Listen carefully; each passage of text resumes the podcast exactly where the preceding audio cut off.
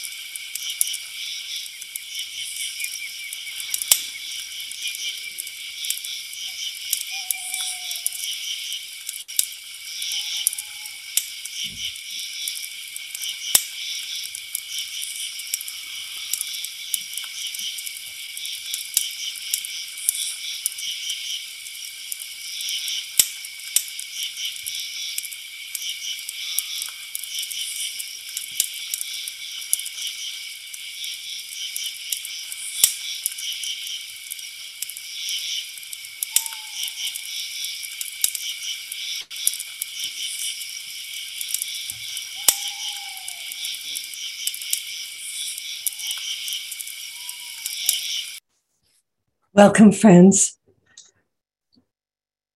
to Weather Reports. My name is Terry Tempest Williams, and there are over a thousand of us globally here tonight gathered to talk about the weather. What used to be a super, superficial greeting is now our survival. This is the climate of now.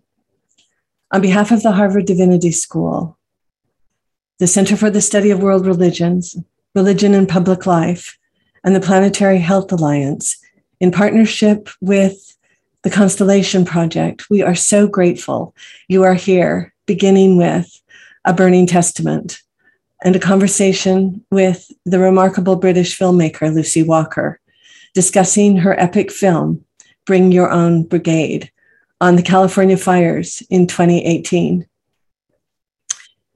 Teresa Cavazos Cone will follow the conversation with her rep- response and continue a conversation between them.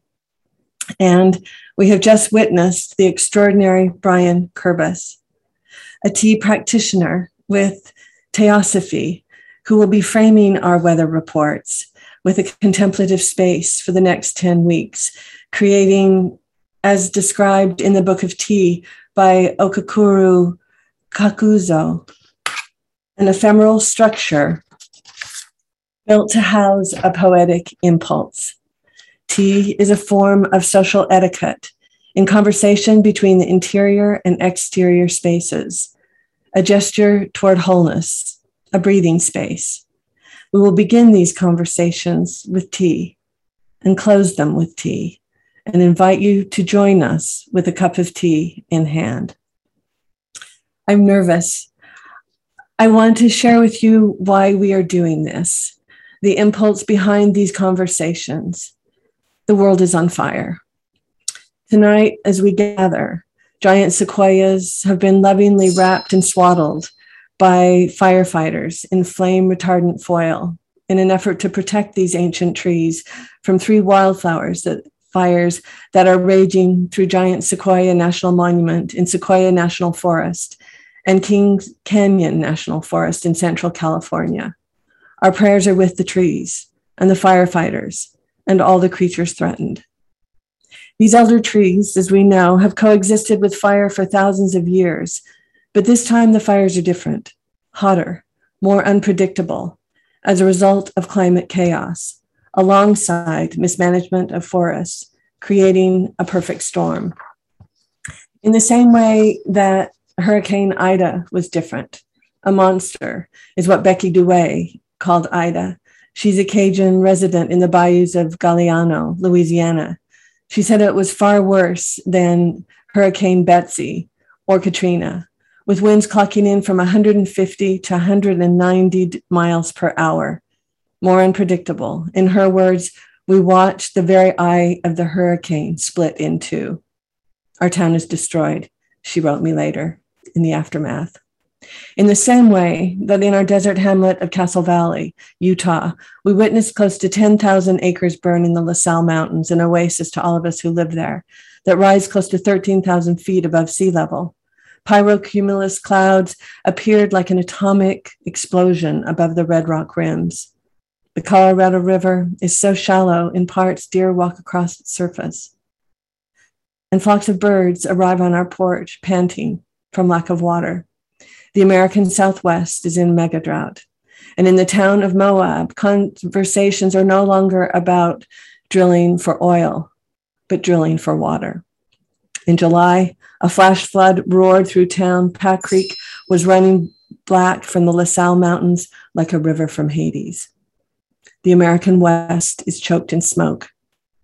The Northwest was in a great heat wave, and the Northeast has been flooding. We all have our stories. The Washington um, Post reported recently nearly one in three Americans experienced a weather disaster this summer. Climate collapse is not about the future, it's right here, right now. Katharine Hayhoe, chief scientist of the Nature Conservancy, writes, quote, the question today is not how could climate change this event, but rather how could it not, as it is occurring over the massively altered background conditions of our 1.1 Celsius warming planet. That's two degrees Fahrenheit warmer. According to the United Nations Intergovernment Panel on Climate Change, quote, humanity must roughly cut emissions by half by the end of the decade to have a chance of avoiding the worst effects of warming. The climate will not stabilize until greenhouse gas emissions cease, unquote. The science is in, and it's been in for decades. We know what we need to do, but do we have the will to do it? This series of weather reports Look into the actions of individuals, both personal and collective. It's about storytelling, who recognize climate chaos not just as an environmental crisis or a political crisis, but a moral one, a call for an ethical stance toward life. These people, these stories, each week. We are in a spiritual crisis, and at the Harvard Divinity School, climate justice is now part of our work together. May these weather report conversations over the next few months. Ignite your own conversations within your own communities, even around your own dinner table, as each of us finds the appropriate actions and spiritual will required to live differently, to live a life of greater intention, so that, as the theologian Larry Rasmussen asks, can we love this earth and each other enough to change? There is something deeper than hope and that's what we want to explore in these next few months. Lucy Walker is an Emmy winning, two time Oscar nominated filmmaker known for her character driven nonfiction that delivers emotional storytelling on the screen. She's not only willing to take on complex subjects, from Fukushima in her Oscar nominated short, The Tsunami and the Cherry Blossoms, focusing on the ephemeral and enduring nature of life, but she's also turned her courageous and empathetic gaze in her classic film Wasteland into seeing how the world's largest garbage landfill outside Rio de Janeiro can be turned into art through a collaboration with the artist Vik Muniz and the men and women who pick through the refuse. And in another turn of the lens, she documents the perils of extreme sports as she did in her film Crash Reel about the culture of snowboarding and one man's journey from being a star athlete to being a star human being who heals after a serious injury. She was also the executive producer for Ram Dass Going Home, an award winning Netflix original. Her films and awards are many. But what I respect and admire most about Lucy Walker is she does not look away from all that is breaking our hearts. She allows us to be transformed by change, even grief. And in so doing, she shows us again and again how the human spirit can and does rise from ashes. Lucy, welcome. Thank you wow. so much for being here. Thank you. No, what a beautiful introduction. And I want to quote you on the star athlete to star human being. No one has synopsized that film nearly as well as that ever. So I'm going to jot that down. Uh, but really a joy to be with you all. Thank you. Well, I love your work, as you know. I remember the last conversation we had in a friend's kitchen in Malibu. And what I'd love to know first is give us a weather report from Venice, Venice Beach. Yeah. Venice Beach, California. It's September. It's pretty mellow. I live fairly close to the water and we are protected from the heat that everyone has inland, but it is uh, this uneasy feeling of the fire season because it hasn't rained in a very long time and the seasonal winds are going to start to pick up. And so critical fire season in Southern California really begins now. And lasts until the rain comes. And of course, we're in a terrible drought. And so there's a lot of dry fuel piled up. And it's a tense time. Joan Didion wrote about this time very beautifully, but it's a, it's a tense time for the next couple of months, for sure, at least a couple of months. But yeah. What do you do with that tension? I mean, I don't live in a place that could burn. I mean, I literally uh, know too much to live in these places because I'm afraid and that's sort of the impetus for making this film. Um, but I live in uh, the flats close to the water and not in uh, the wildland urban interface in these beautiful areas with a lot of fuel and hills and canyons and wind tunnels. Uh, and uh, supposedly the fires could never burn down through into Venice Beach. Uh, so I literally choose to live uh, here based on that. You know, that's one of the things my husband Brooke and I are thinking about. Can we stay in Castle Valley? I mean, we know what it was like this year. Can we, what will it look like in 10 years? So I think your point is well taken. I'm curious about your relationship to fire before you made the film.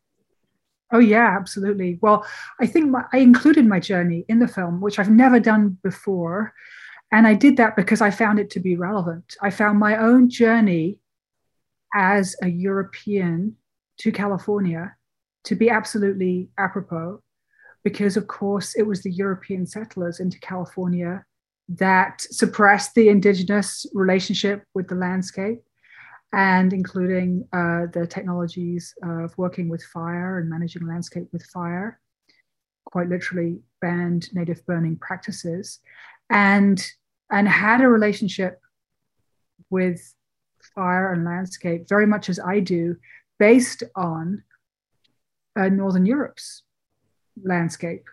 And so I see fire as something's gone wrong, something shouldn't be happening. It's a kind of urban mistake that we learned how to solve. The last big fire we had in the UK was the Great Fire of London in 1666, which coincidentally was also associated with the plague because it, it actually kind of killed all the rats and wiped out the big plague of 1665. So, this is the great date that we learn in British history growing up the Great Fire of London. And then I moved to New York City. I, I, got a scholarship to go to graduate school for film school at NYU, which was fantastic. And there you see urban, you know, conflagration. You see, uh, you know, houses or warehouses go up, and they're terrible uh, events, but they're very um, much urban. And uh, of course, we have our fire brigade system, which are you know our lovely communal thing. We can all dial 911.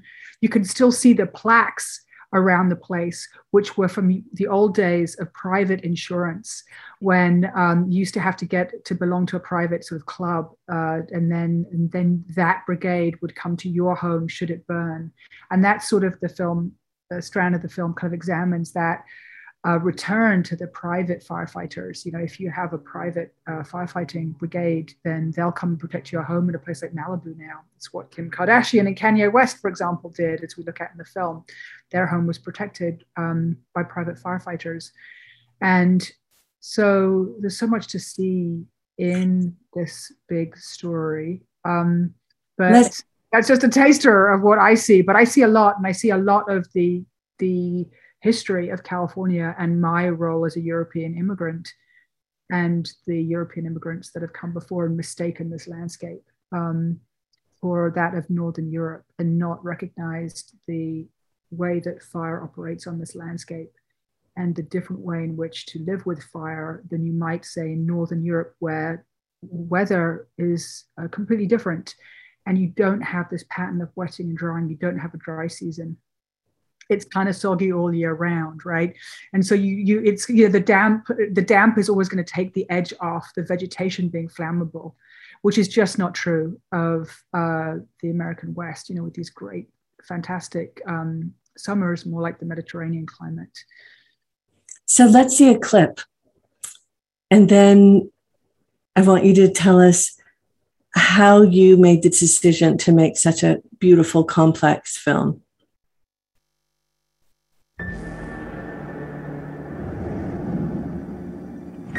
I've never seen anything like it. The fire equivalent of an ice age. Like peering into Dante's Inferno. And it's only going to accelerate. This is only the beginning. We're surrounded by fire. My dad put his hand on my shoulder and he said, Don't leave. Whatever you do, do not let that building burn down. Evacuate. Everything was on fire. The looks on their faces, they were sure they were going to die. Run for your life. I've never seen that look in anybody's face. The world is waking up to the hellish realization that all over this planet, wildfires are burning us alive. Most of the people I know lost everything. And that's why we came to be embedded with firefighters on what turned out to be the deadliest day for fires in California. Yet again, two years in a row, we're caught with our pants down. You're left making decisions you don't want to make. It was difficult, very difficult. Private firefighters protect people with money. Bring your own brigade. How you doing? We're still here. We didn't burn them. Blame the firefighters, blame the environmental community. Point fingers in other directions other than yourself. Fire everywhere. No fire engines. Chief, put something into action now. Even if we believe it's climate change, which I don't, we got to do something about it. Why do we approve building in places that are dangerous? Logging operations are making fires burn faster and hotter. I am not hearing this story anywhere. This is the story. I don't see this as a natural disaster. I see this as human error. Fire can be our friend or it can be our enemy. Maybe we need to go back a hundred years and say they did it right and we've mismanaged it. Treat the land with respect. If we're at war at fire, we're going to spend a lot of money, we're going to take a lot of casualties, and we're going to lose. And I still don't think the public understands that.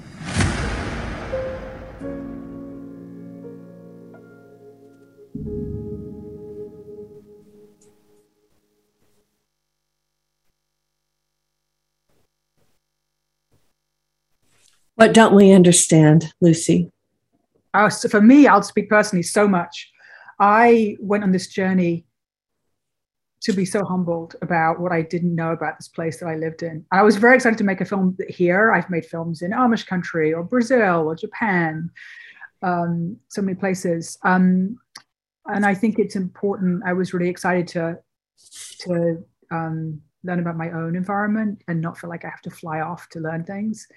Um, and uh, where to begin? I mean, the first thing is really like, why are these fires happening?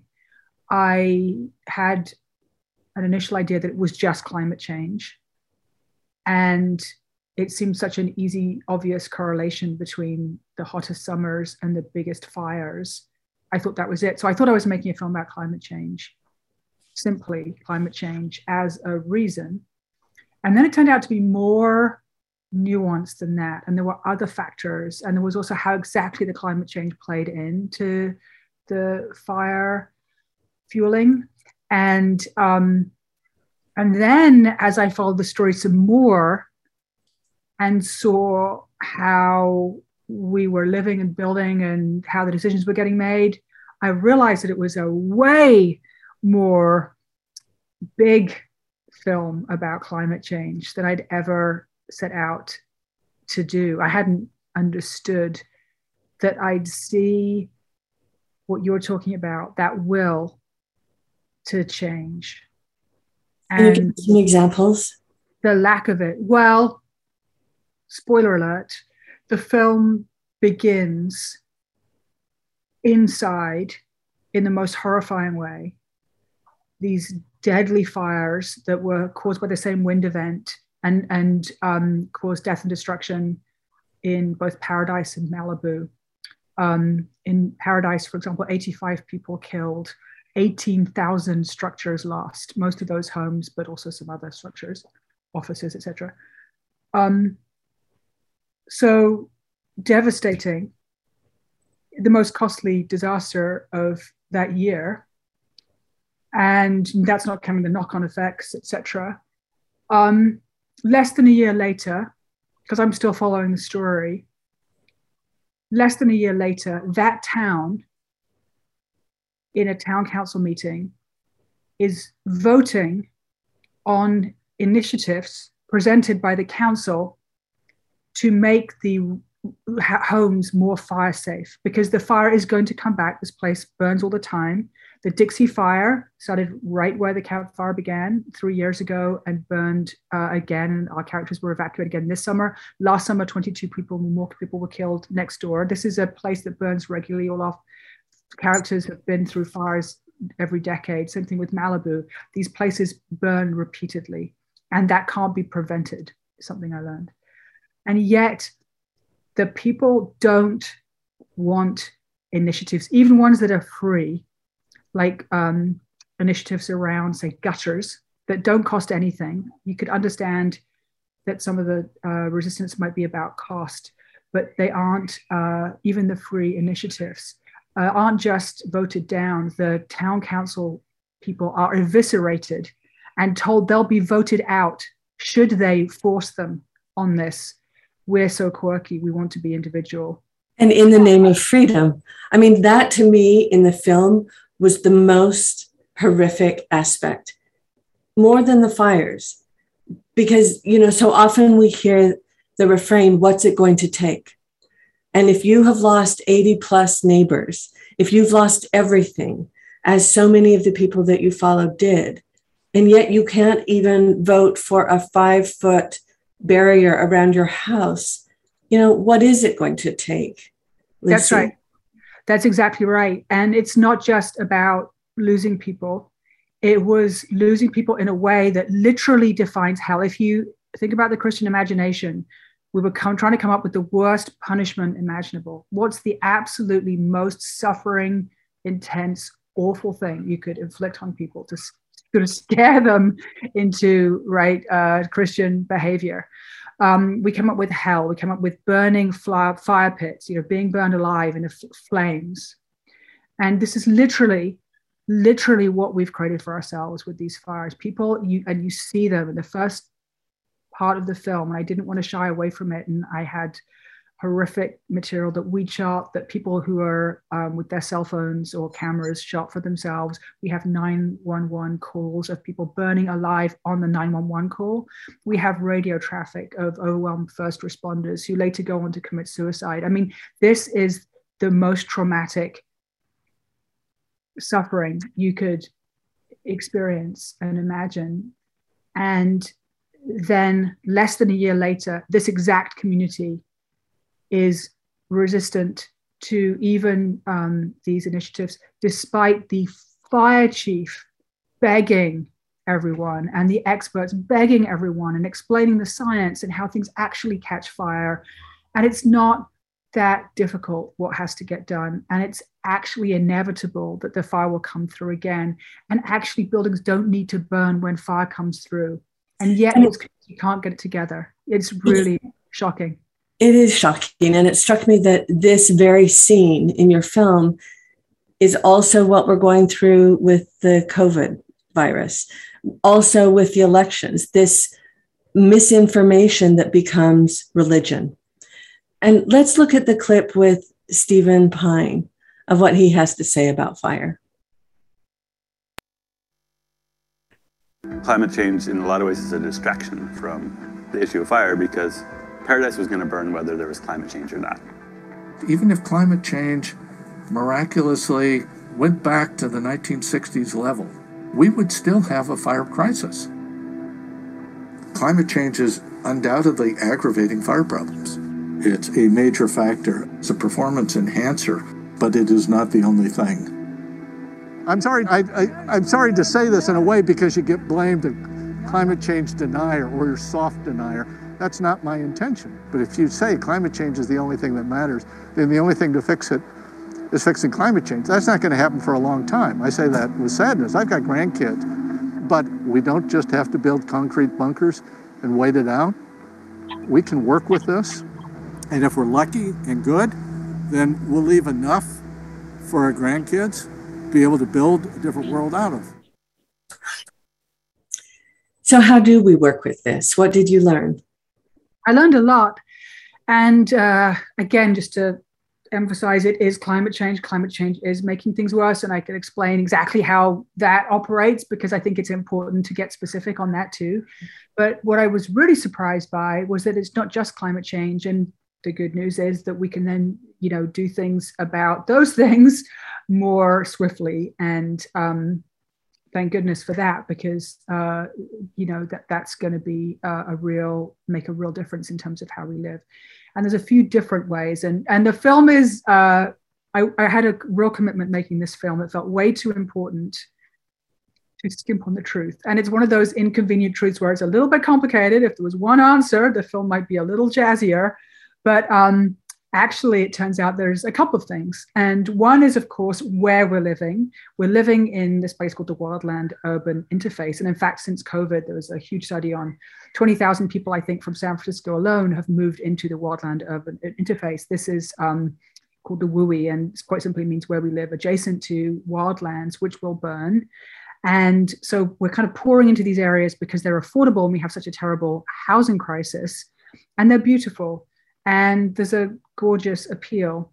And yet, um, we haven't solved how not to have these homes burn. The insurance companies have picked up that these places do burn, and they're so rapidly withdrawing insurance coverage from these areas that California had to put a moratorium on uh, customers being dropped.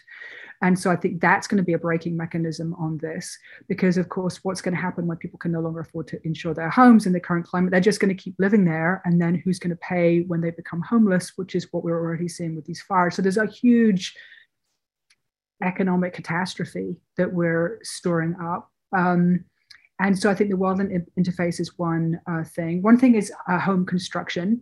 I learned, who knew? I did not know. I should know this very interested in architecture, or all the rest of it.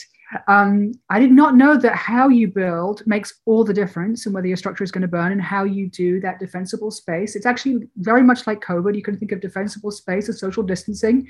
You can think of um, aerosol dispersion of virus as the ember uh, embers um, which float on the wind and how things actually catch. Your embers will land, and if they land on something flammable within five feet of your house, they will catch. It's not like a fire in your fireplace where, where um, so the radiant heat uh, transfers over. It's these ember storms that are like um, very much like the way that the uh, virus actually is transmitted, very comparable.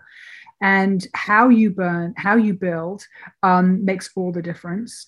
And um, another area that I thought was fascinating and not at all discussed in so much coverage of the fires. I had not come across this anywhere, and I was stunned to learn about the logging industry, which is huge in California. These t- the timber barons moved in when they ran out of land in the Midwest. They've often got these huge checkerboard areas. If, if timber companies built a railroad, they got 50% of the land in a kind of checkerboard pattern. And they have plantations. And you might think, as I initially did, well, you cut down the trees, less fuel. Fuel buildup is actually a huge problem. Fire suppression has been a huge problem. So maybe logging is a way of, uh, you know, helping with that. Um, and actually, the Trump administration, after these fires, Trump went to paradise, called it pleasure, and called for more logging as a solution to the fires. And a lot of people uh, locally were kind of um, swayed by this. Yes, more logging. That sounds like great for industry, great for everyone. However, when you actually get into the weeds on all this stuff, quite literally, you learn that the logging trucks spread invasive species on their wheels, which are highly flammable, way more flammable than the native species. So something like cheatgrass is a real fire problem right there. And also that the young tree plantations are unbelievably flammable. In fact, they kind of incinerate and um, that uh, the natural forest, which you might think the dead trees and stuff might be like flammable because they look like dead trees, old trees, things you might put in a fireplace. No, actually, they kind of work as sinks. And that the natural forest, with all the different mixed ages, it shades the forest floor. And actually, it kind of has natural breaks and breakups. And uh, when also fire is left to burn through regularly, which it can't be when you have logging industry because the logging industry can't insure their crops. So what do they do? They bank on fire suppression. Every fire has to be put out. So the fire service since 1910 has committed to the 10 a.m. rule that every fire, fire has to be put out to, um, by 10 a.m. the following morning is the goal. No fire, keep fire out. Smokey the Bear, no fires. What could possibly go wrong? The fuel piles up and piles up and piles up. And when fire doesn't burn through regularly through these forests, you get all these ladder fuels and you get these out of control forests. It used to be much more, the forest composition was completely different in um, California. Used to have much more savanna situations, bigger trees further spaced apart. And then when the fire did burn through, it was much smaller because there was just like low new new fuel on the ground. In fact, the giant sequoia that we're just seeing wrapped in foil lately um, uh, the ultimate fire adapted species, they only reproduce when the fires come through and melt the seed pods, which fall on the newly um, uh, open uh, to the you know beautiful fertile new post fire soil. Lo- lots of lovely light comes from the from when the sun gets through with the fire, and actually they, they, they reproduce right after a fire. But those fires were kind of gentler. Um, and Let's look at this next clip. Yes, yes. That and I think your idea of the serotinous cones um, opening because of fire speak to the regeneration that is inherent in the forest. This clip looking at an indigenous point of view of how Native people have always lived with fire. On November 8th, when I saw the fire itself, I stopped on the side of the road and watched it it reminded me of the first fire stories. The first fire story is a story of fire that sweeps across the landscape. It's the one that destroys everything. Then you have nothing left. You're devastated. And I thought, our society is experiencing the first fire stories that indigenous peoples know about and then learn to use fire. And so we as a society need to learn that lesson ourselves to come back to those second fire stories, which tell us how to use fire. So, how do we use fire? What did you learn? Well, actually, just using this example of the General Sherman tree in that amazing grove of sequoias that was just um, survived this weekend, uh, thank goodness. Um, they're saying that it wasn't the foil that they were wrapped in; it was actually the fact that the that, that there's been regular burns, prescribed burns. And I can attest to this. I went camping in um, among those sequoia trees. And again, with my European mindset, I was actually freaked out because there was smoke and there were little fires and there were all these volunteers and and employees kind of burning fire. And I thought, well, what if that gets out of control? And I don't know, I'm hiking. Do I want this smoke? You know? But I was very intrigued. Why are they burning deliberately amongst these treasures of gigantic trees? Well, they're burning because on a day like yesterday, when you've burned previously the huge flame lengths, which are not normal, which are derived from the fact that these areas, which traditionally for forever will have burned regularly, now when the fire comes through, there's so much fuel piled up that they'll burn way hotter, way bigger, incinerate everything, crust on the ground, just a totally different thing, and kill the ultimate fire adapted species, which is what we're seeing more than ever in history in recent years. These ultimate fire adapted species are iconic species of California. A good reason of the what made me want to move to California, this majestic, iconic, ginormous, right, beacons of nature, um, kind of my religion, this cathedral of trees that we live in. Um, do you see so an, do you see an interface between the ecologists and the native people, the Miwok, for example, in Yosemite? Absolutely. Yeah, absolutely. There's what a lot of conversations that they're yes. having. Yeah, absolutely. And there's nobody disagreeing. Um, I think anymore that this is the way to manage it is as the indigenous people had been doing by the time we showed up. I, I, say we as a European taking kind of responsibility for the horrors that were perpetrated. um, but uh, when the very first European made contact in California, um, it was Los Angeles, and they they sailed up and uh, called it the Bahia de los Fumos because it was so smoky. And this was Los Angeles. and it was already on fire. And we don't know if that was a fire that was deliberately set or it was set by lightning, as you know these fires are. But it was already on fire when the Europeans showed up. But the Europeans burned the native burning practices, and the Native Americans knew to deliberately set fire around um, homestead areas, living areas, um, in order to stop, you know, homes going up, basically and also fire farmed and just had a whole different relationship with recognizing that fire was going to come through inevitably and using it as a tool um, in many brilliant ways.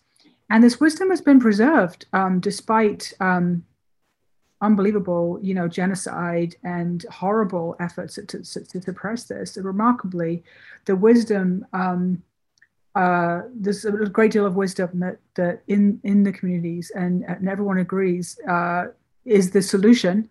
And yet it is difficult uh, politically to implement because who wants smoke and who's everyone's worried about, you know, what if it accidentally gets out of control.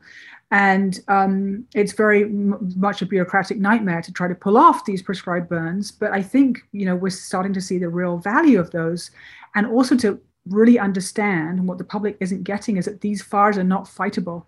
In Malibu, for example, we see people blame the firefighters, which is horrifying to me because the more I got to know the firefighters, I started out thinking firefighters were heroes, and that opinion only grew stronger the more up close I got to observe them at work, their courage, and the way in which firefighters kind of pick up the pieces whenever things get too sticky for regular human beings. What do you do? You call a firefighter. Anything that doesn't involve a gun, it's the firefighters that come and sort us out, and they do. Um, One of the things that was so moving in the film is when they were saying we didn't, you know, how do you know you've done enough, and and how when one of the um, supervisors was saying how difficult it is for them mentally and the grief element. Um, Navi, let's look at the last clip and for um, on grief. I was so moved, Lucy, by by just the the sheer sorrow that was expressed from the firefighters. Here's the clip. How do you not feel like you failed? I mean, it's all on the ground. I'm a firefighter, and this fire just destroyed this town. How do I live with that feeling of, did you do enough? I know a lot of firemen that saw a lot of bad things that day that are questioning whether or not they want to continue their career as firemen. Yes. So a lot of death, a lot of people burn up, yeah. a lot of ugly, a lot of ugly. Yes.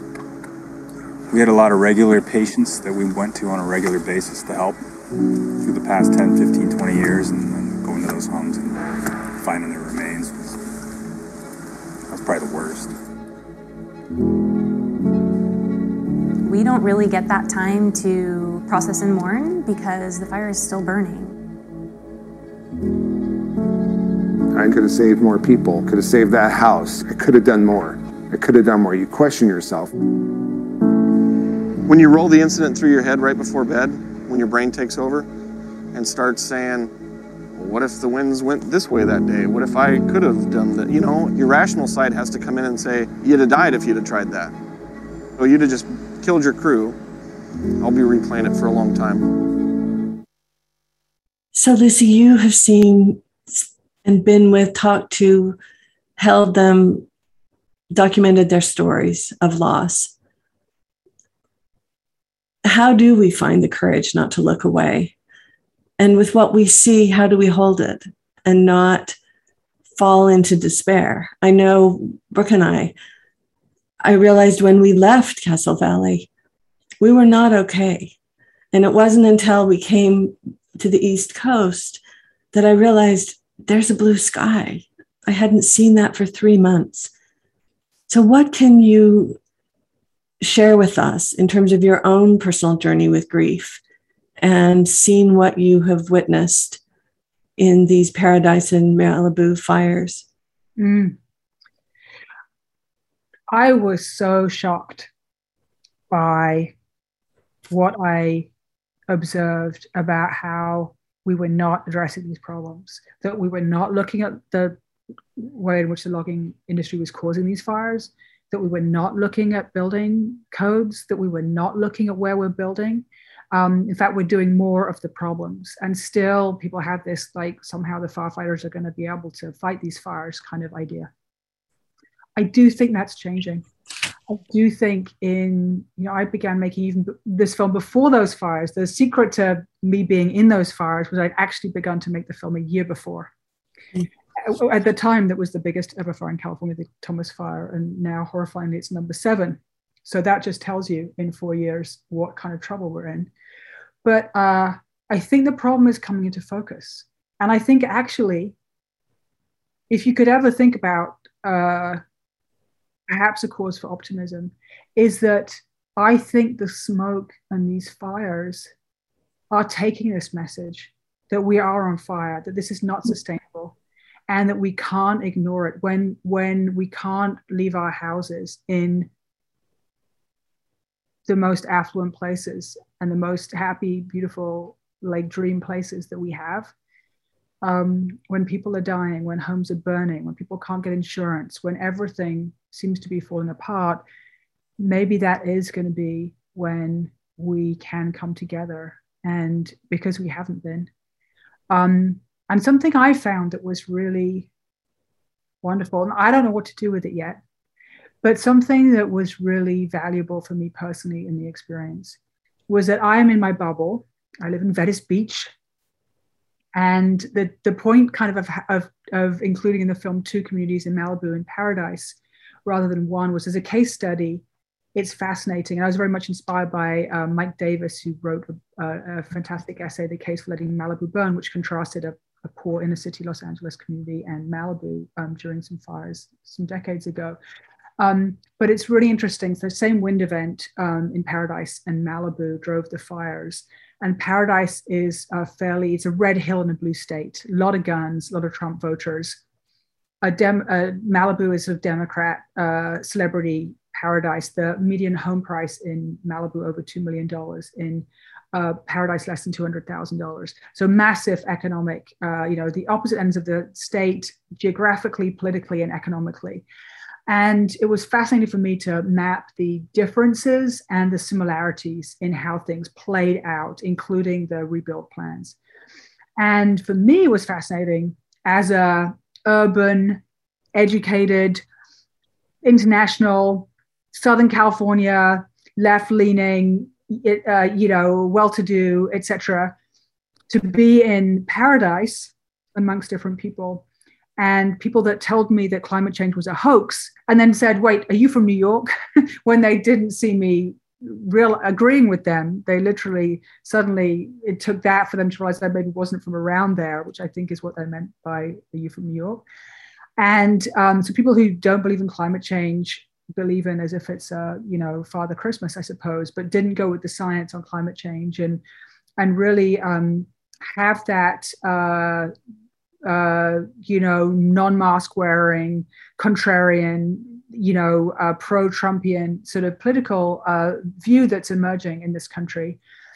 And for me, it was fascinating to be out of my own bubble and chatting with these people and find myself absolutely falling in love with them more personally as you fall in love with people when you're documenting them and you really um, you have such an empathic gaze and you're understanding people what people are going through. And there's a great Jonathan Swift quote about how um, you know, he he falls in love with individuals. He can hate humanity, but he falls in love with the individuals. And I thought that was wonderful for me to really fall in love with these individuals who, on paper, were just uh, the absolute opposite. For, for and clearly, you fell in love with with Brad and his family. You know, yes, and his friends, and, and seeing that community. But I guess what I'm wondering is, but the discourse. I was so sorry where I'm going. I was so prolix, but yeah, where I was going was there was hope in that discourse because I found that once we got past the awful tension, I mean, I was terrified, you know, by finding myself with these people, not least all their guns, which I find are just make me a little bit nervous to be around.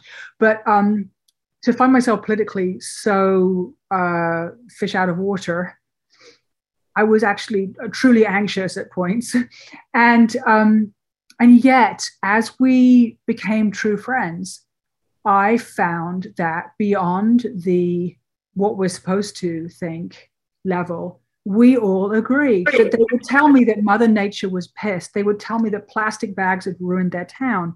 And I hmm. thought, why are we not engaging people on this deeper level? How can we get rid of this political divide? Because the, the divide is an illusion.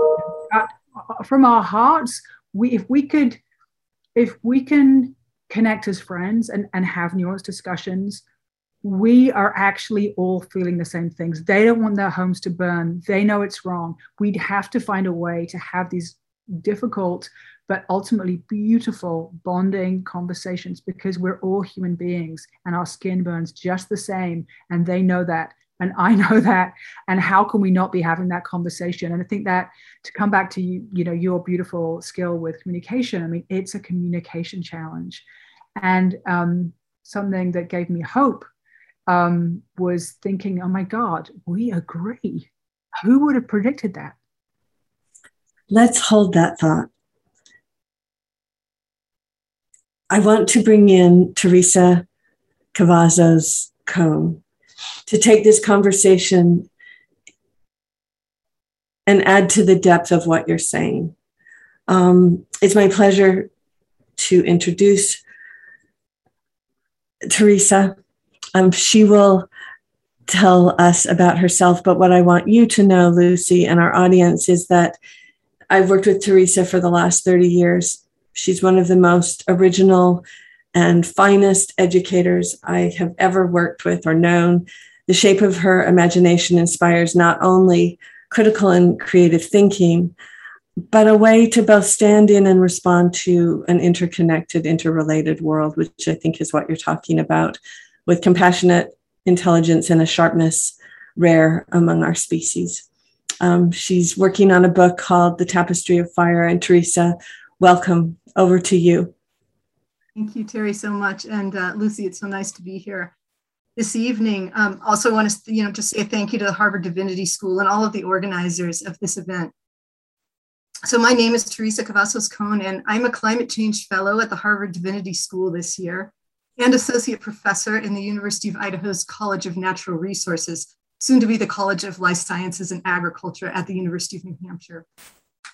I am a geographer and science communicator, and my current research focuses on narratives of fire and Indigenous water governance. Um, and again, I'm just really pleased to be here and having this conversation this afternoon. I mean, this evening, especially um, as we're hinging on this conversation about communication, which is really what I want to ask you about.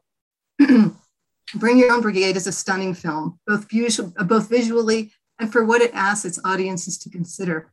Megafires are complicated, not simply caused by climate change or decades of suppression, and not simply solved by uh, fireproofing homes or hiring more firefighters. What I think the film most profoundly asks of us is to delve beneath superficial causes and solutions and to fundamentally reconsider our relationships with fire, including how fire is embedded in our value systems, relationships with each other, and our relationships with place. I think one of the most poignant lines from the film was from Trina Cunningham, a mountain uh, Maidu fire practitioner, who said, Once people realize the place they're in has its own voice, if they take the time to learn the language of that place, then that place will respond to them in a different way and they will understand that in a different way. This call to listen strikes me as similar to what my colleague and fire ecologist, Dr. Leda Kobziar, suggests. Given that climate change is shifting our ecosystems, fire suppression and human infrastructure development has changed our forests, flammable cheatgrass now covers the sagebrush, sagebrush steppe, uh, there is no baseline for burning. Our communities must come together and decide what we value and work with fire to maintain what we care about most. And again, I'm picturing this, the giant sequoias as I say this. I have many questions that I'd like to ask you this evening, but since time is limited, I'd like to draw on questions we're grappling with in my own lab, the Confluence Lab, as they relate to your film. These are based on a project called Stories of Fire, and I'll offer just a little context for this work. Stories of Fire is both a research and outreach project of the Confluence Lab an interdisciplinary and now interinstitutional lab that colleagues Jennifer Ladino and Erin James and I founded to support better dialogue around environmental issues in rural communities. The research branch of this project, supported by the National Science Foundation, works with parks, national, state, and local, and uses stories as a way to engage people in broader dialogues about fire, not just putting a person in front of an audience and telling better stories about fire, but finding ways to create storytelling spaces so everyone shares stories about fire. We base this work on the assumption that uh, wildfire is now a shared experience uh, amidst everyone in the Western United States, even that if that experience is just living with smoke. Our intent then is to draw from personal experience and combine that lived experience with leading edge fire science to create better dialogue around fire. Our second project, funded by the Andrew W. Mellon Foundation, expands our Stories of Fire project into a fire justice atlas of the Pacific Northwest. This work is part of the University of Oregon's Just Futures initiative, um, an effort to create an institute for racial and climate justice. On a more personal note, I'm a Westerner, and some of the questions I have for you draw on my own lived experience. My first memory of large scale fire was smoke from the 1988 Yellowstone burns covering Denver. I was 14, and that smoke felt anomalous. 10 years later, as a research assistant with landscape ecologist Dr. Bill Romme and Monica Turner, I worked in Yellowstone to study the effects of those fires and was indoctrinated into the idea that fire is necessary and good.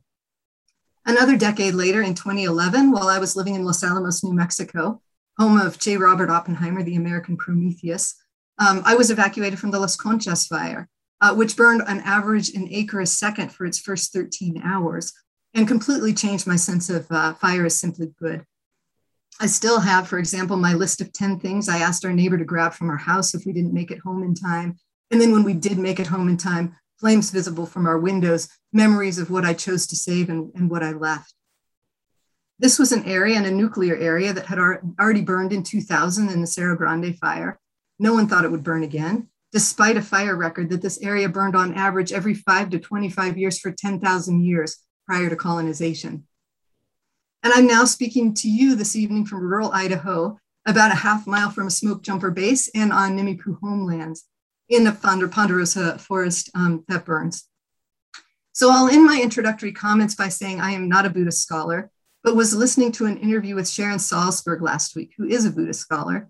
And she said, and I'll paraphrase here, when deplorable things come to your door, don't barricade your house. They'll find their way in and destroy it open your door, invite them in, have a cup of tea.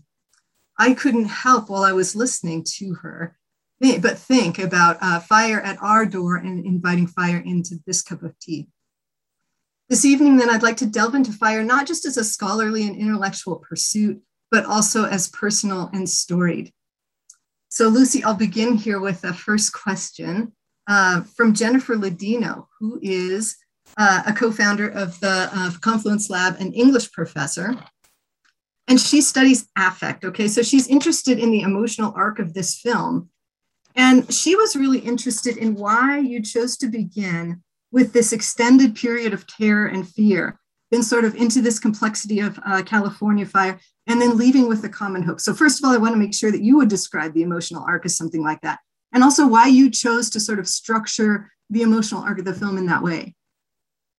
Well, I do think that films need uh, some arc. They need some shape. They are narrative. Uh, they need a narrative engine. They are narr- It's a narrative medium, and um, it's not sort of a, you know an art video piece where you can sit and watch the Empire State Building for 90 minutes or something like that. So it needs a shape. It needs a story. It needs a beginning, middle, and end structure of some kind. So you're always looking for something like that. And um, I chose to begin with the fire and then I would say, rather than find a hope, I'd actually say seek answers. I, I think it was the quest. For me, it was the horror. When you understand how bad it is,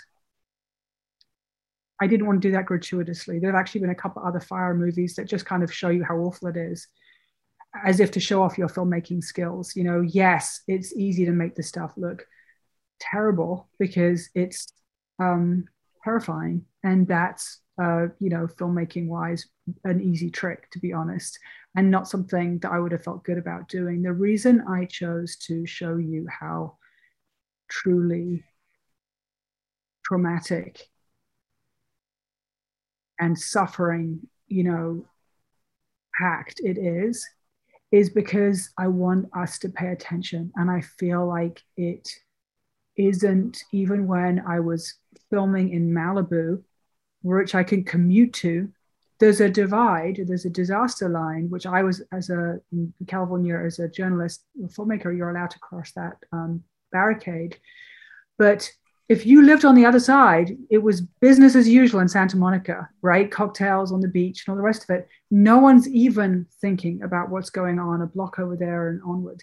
And that was so striking to me that we could just drive along the freeway, burning hillsides on both sides, and not be doing everything that we could to understand this.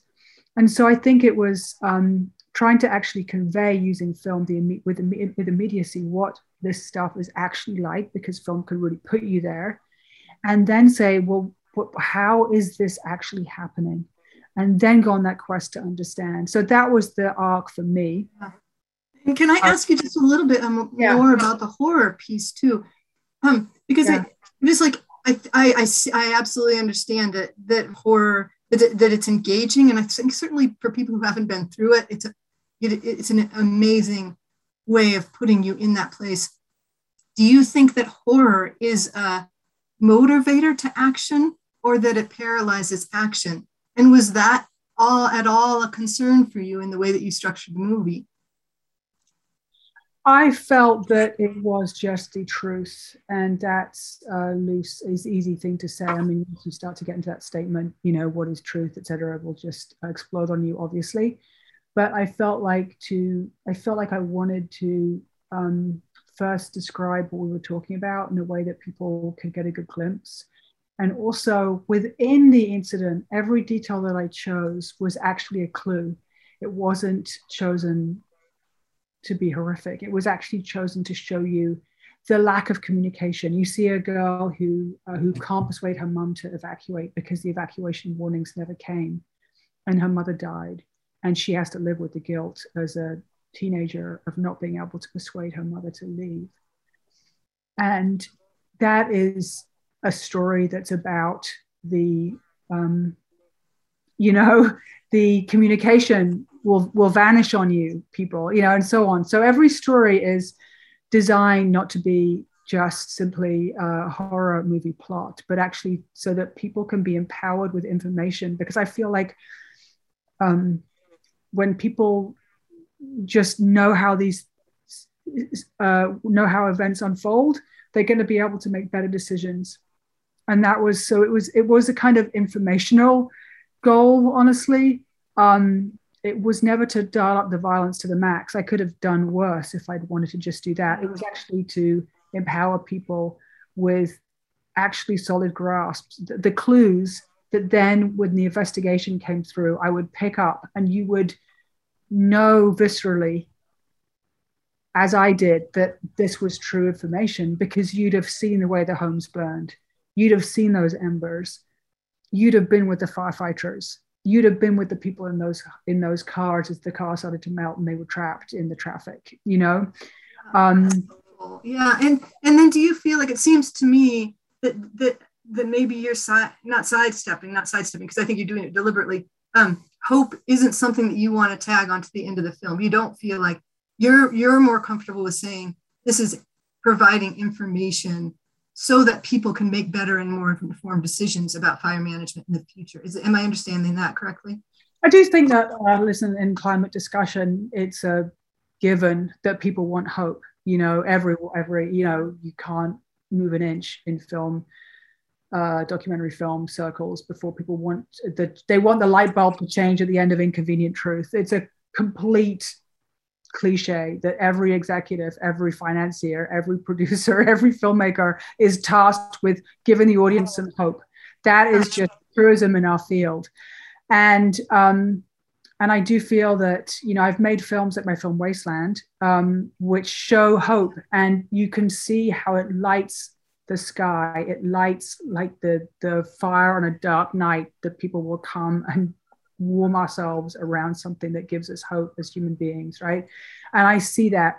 I also feel a responsibility to the truth of the situation. And had the truth of the situation been that we are toast and there is nothing that we can do but curl up and die because this is, you know, we are just um, going to burn in California without anything that we could do, it would have been my responsibility, I feel, to somehow shape that into a film. And that was my commitment. As it happens, you know, there are things that we could do and that turn out to be a really interesting part of the story. And then it turned out that we're not doing them. And that turned out to be a really interesting part of the story, right? And I don't know if that's hopeful. I feel like people look at the town council meeting and think, oh my God, this is why we're in the pickle that we're in. We can't get it together to solve this. Um, and if we can't get it together to solve it in paradise, then um, what hope do we have on the global scale, which is where we're, um, you know, feeling uh, this overwhelm and uh, have to be conscious. Um, and so I don't know um, how much hope there is. There's a wedding, there's regeneration, there's the fact that the human beings are, there's a beautiful love story that um, comes out of the ashes. These this couple, our main our main our main um, protagonist, who when we meet him is grieving his wife and won't leave his house, stays and defends his house in a suicidal gesture that happens not to get him killed, but is by an absolute miracle that he's not, he and his blind mother are not killed in that fire and is to do with actually the fire break caused by the logging railroad behind his house, but that's a different story. But he happens not to die. He's the only person that stays and defends his home in paradise and lives. Um, and I, I thought that was love and gets married at the end, and that's the beautiful triumph of the human spirit and ability to regenerate and finding love in the ashes. It's a beautiful story, but most people perished that stayed to do that, and um, so, yeah, no, and I, would agree to what you know. If I were to sort of what I found hopeful in my, the interviews that I'm working on right now, as well as in your film too, uh, there's so there's incredible stories of communities coming together. You know, now whether that's enduring or not, I don't I don't have that information in the interviews that I'm working with, but um, you know, I, I am thinking of an interview where someone calls it her fire family. You know, the people who came together and then are, are really bonded and continuing to work on on fires uh, as a result of that. So, um, and and I, you know, again, there's resonance um, with some of the communities it seemed like you were working with as yeah. well. Yeah. And I'm looking at my notes here and saying, you know, conservation psychologist John Fraser suggests that hope is a motivator and necessary for action. Climate change scientist Katharine Hayhoe uh, flips that relationship and says action is what leads to hope. Uh, and then Derrick Jensen isn't interested in hope at all, arguing that it leads to apathy. So it seems like people have a variety of um, opinions about, you know, to hope or not to hope. Oh, interesting. Um, so I love this question. I would love to. I want to read all those things because this is something that I debate all the time, and I don't know. What do you think? What is the answer? Oh my gosh, are you asking? You just flip the flip the table. I did. Yeah. I did. I would say that I think these opportunities offer us vision that we haven't had before. And that maybe we're poised to make different kinds of choices because we can see the world in different ways. And I find hope in that. I guess that's how that's where I would leave it for myself. Um, let me jump to Erin James, uh, who's another co- co-founder of the Confluence Lab and colleague of mine. She's interested in characters and characterization. Um, I was just amazed at the number of of voices that you were able to include in this film. And how did you decide which needed to be included? Um, maybe were there some that you left out that you missed, but how did you patchwork such a um, network? I mean, such an incredible array of diverse voices. Right. No, I, it is. And it's uh, much easier as a filmmaker to tell the story of one voice having one singular experience, like lovely classical protagonist. But I really wanted with this film to uh, um, sort of do a mass story, the story of, um, I wanted to use that rich tapestry of different people's experience and first responders as well as residents to get the dimensionality of the story. Because for me no one story did it justice. It is a dimensional issue. It's a complicated issue. It's a nuanced issue. People have different points of view. And i and some of them are sort of factually wrong at points and that's the unreliability of their understanding is actually part of the story i feel like right? Because this is why you know seeing the frailty of the human ability to understand and also act uh, in uh, in responding to these fires is why we're in this mess and so for me to understand, you had you had to sort of dig into what's going on, but also reveal the different degrees to which people were getting a good grip on it and and, and fighting initiatives um, designed to mitigate. And I thought that was really interesting. So that challenged me as a filmmaker. And ultimately, I wound up putting my own voice in as a narrator to help tie it together. And also because my experience as a European coming to California and thinking, let's put the fires out, this is scary, and failing to understand that this landscape will inevitably burn. I agree with what you, what you mentioned. I mean, this this landscape is built to burn, and, and that's the still the most effective way we have of controlling the unbelievable productivity um, that's giving rise to all these fuels and keeping the fire in, in a healthy balance um, in around us. Um, so I brought my voice in as a narrator to um, help uh, shape the story, but I really wanted that um, mass approach, um, and, and it took a lot of editing to provide a hopefully satisfying, watchable, uh, shapely, you know, set up payoff you know movie experience which audiences require i think. Um, so it was a lot of it was kind of challenged my skill level honestly because it's easier to tell a story about one person's journey.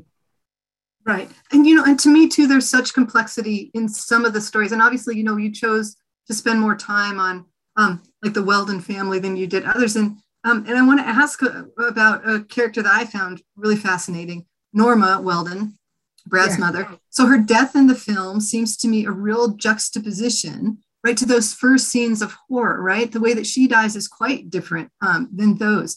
And um, so, you know, for example, we have in the traffic jam the voice of someone begging not to die, but Norma's voice saying that she's ready to go. And then we have handfuls of ash for the fruit trees outside, which refocuses on the generative nature of fire. Um, and I just wanted to ask you more about her voice and her story and what that brought to the film for you. Absolutely. Thank you. Yeah. And she was a wonderful, she's a 90 year old blind woman who lived on the couch of our main character. And when the fire comes, he's grieving his wife and who he built the house for, won't leave and saves the home with his mother in it. Um, and then because he's still got one of the last homes in he was one of seven people i believe collecting mail in the year after the fire in paradise because everyone else's home had burned 18000 structures had burned his had not. Um, he has at various points 30 people staying in his not particularly big um, little uh, you know four bedroom sort of house a lot of rvs a lot of um, sheds. I believe only one bathroom. That's only I only ever found one bathroom, and um, you know, thirty people living there, which uh, and, and, including his blind mother and his sister with dementia, who went up on the cutting room floor. I confess, but um, I thought to myself, how many of my amazing liberal friends would have their blind mother, their sister with dementia, and thirty of their buddies to stay for a year or, or, more. And the dogs, goodness alone knows how many, and not small dogs, right? And guns. I mean, this was a lot of humanity piling in babies, and you know, it was a lot. And um, I was really struck by that. I was struck by the traditional idea of like actually the community of that and the traditional home and taking care of one another and and how um, much judgment I might have for someone of Brad's politics, for example. And yet, you know, when it comes down to it, how much admiration I had for his generosity in taking care of his blind incontinent mother and having her live on the sofa.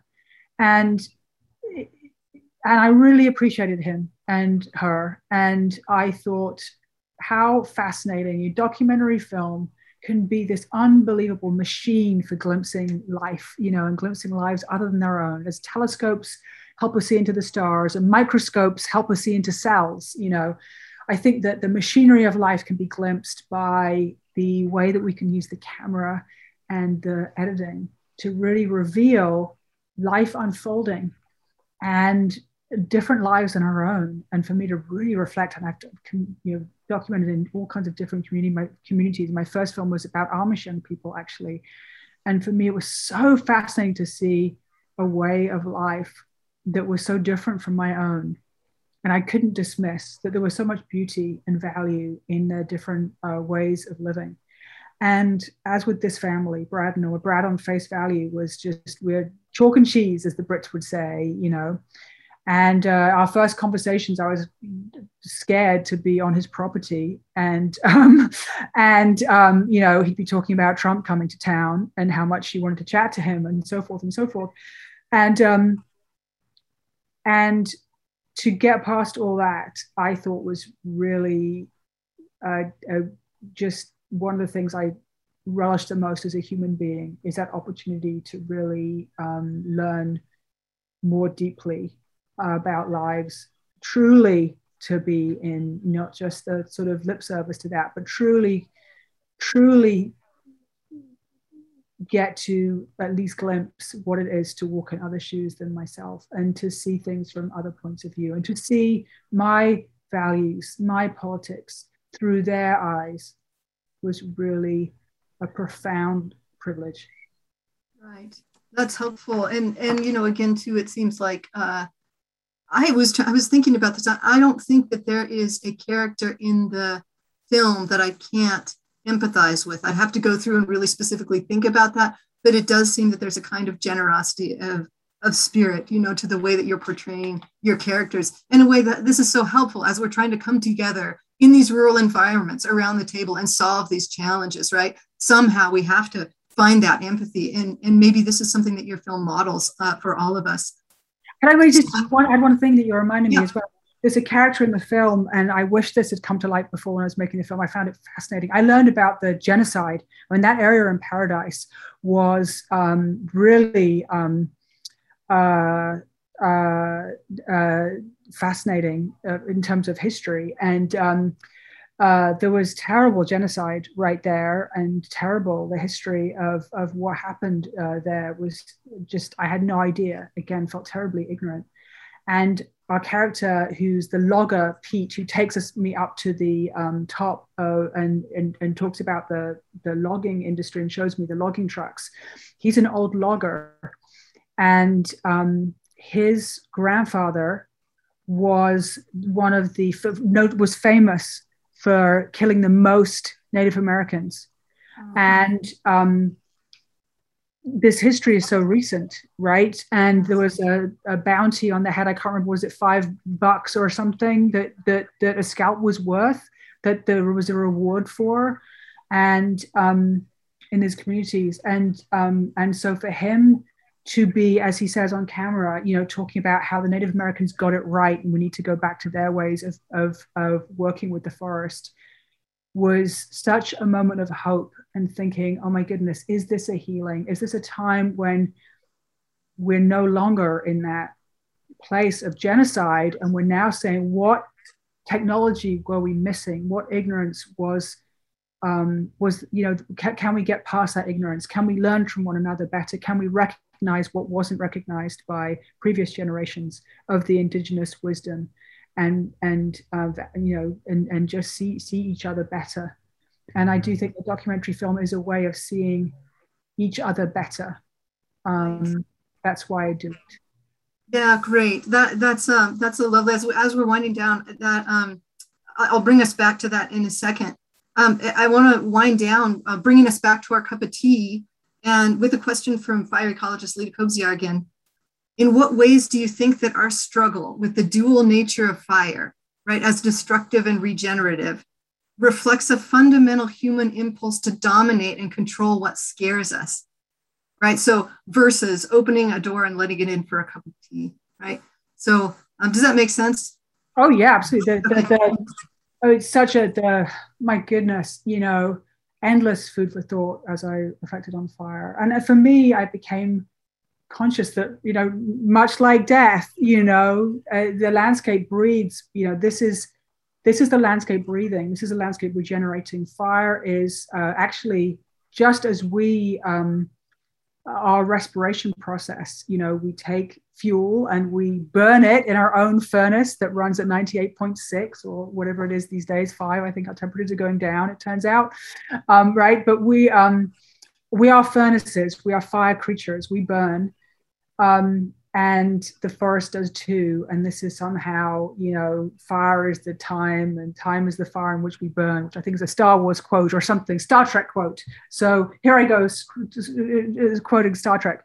But I think that it was very interesting for me to think about fire being as natural as breathing, in fact, fire being the landscape breathing. And for us to stop that as human beings, um, yes, seems like the ultimate, um, doesn't it, in hubris and yet of course you know um, we do like managing things as human beings and and here we are up against our limits with nature. And i think it's just so much to contemplate. It was such a rich thing. But of course far is um, steve Pyne being such a brilliant uh, thinker. And if people watch the film please watch it because just the people in it are so brilliant.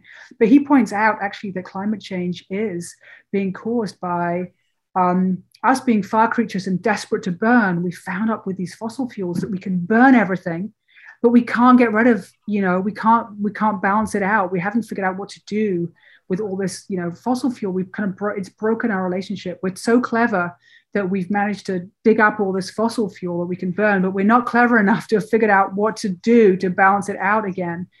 And so we're burning ourselves up, and that. Um, again larger sense in which the film is about fire is about climate change. And um, there's a lot to think about i think with us as fire creatures. Well thank you. I appreciate the, the, the pyrocene as he calls it i think right? Um, yeah. i would say lucy that uh, to me i think that um, you know your film really is a door it's the door you know to open and bring the fire in. And when i think about who's at the table i think about all of these characters and having a conversation with them, you know, in these rural areas and what that means. So I would thank you for that. The film. No, no. I was worried. That I, I was very worried because uh, I've always prided myself on the people in my films loving the film, and in this case, you know, you feel very concerned that you've co-opted a bunch of people who think climate change is a hoax into your film, in which you out yourself as a true uh, scientist on the subject, and yet they've really supported it. And I think that again gives me hope. So thank you. Yes, I think I want to invite people in because I truly believe this is a discussion that we have to maybe work really, really hard to invite people in and understand the trauma and ignorance and divide that people are coming out of and to work harder to communicate to to to to to to enlarge our um, welcome to include people has to be the solution because people are so ignorant. I made a film in garbage dumps. People don't know, you know, our ignorance is the enemy, and we're too embarrassed to even admit that sometimes. That's actually the problem, isn't it? We'll die by ignorance, you know? Well, thank you again, Lucy, and I will turn things back over to Terry. Thank you. Thank you, Teresa, for calling for and challenging us to a vision we have never had before. And thank you, Lucy, as a filmmaker of immense integrity, for committing yourself to the truth as you ask us again and again to see through these fires that there is a real world that is really dying. Do we understand that? Fueled and heightened by climate collapse.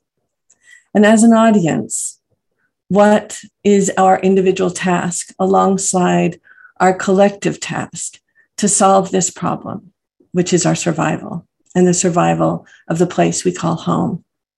It will not be easy. It will take time, time that we may not have. Fire, elemental, beautiful, terrifying. May we take the fire that is burning, our forests, our homes, and at times even our hope, and let it burn down the illusions. Let it burn down the inertia. Let it burn even the ignorance that is alive in this country. So that we might understand that what is needed is embracing a new way of being, a new way of seeing, understanding that our bodies and the bodies of the earth are one. Thank you for being a vital part of these weather reports to all of you at home. Please join us again. Please stay with us and carry these conversations forward. This is just the beginning. We are breathing. We are breathing together. The landscape is breathing. The big trees are breathing, even in the smoke.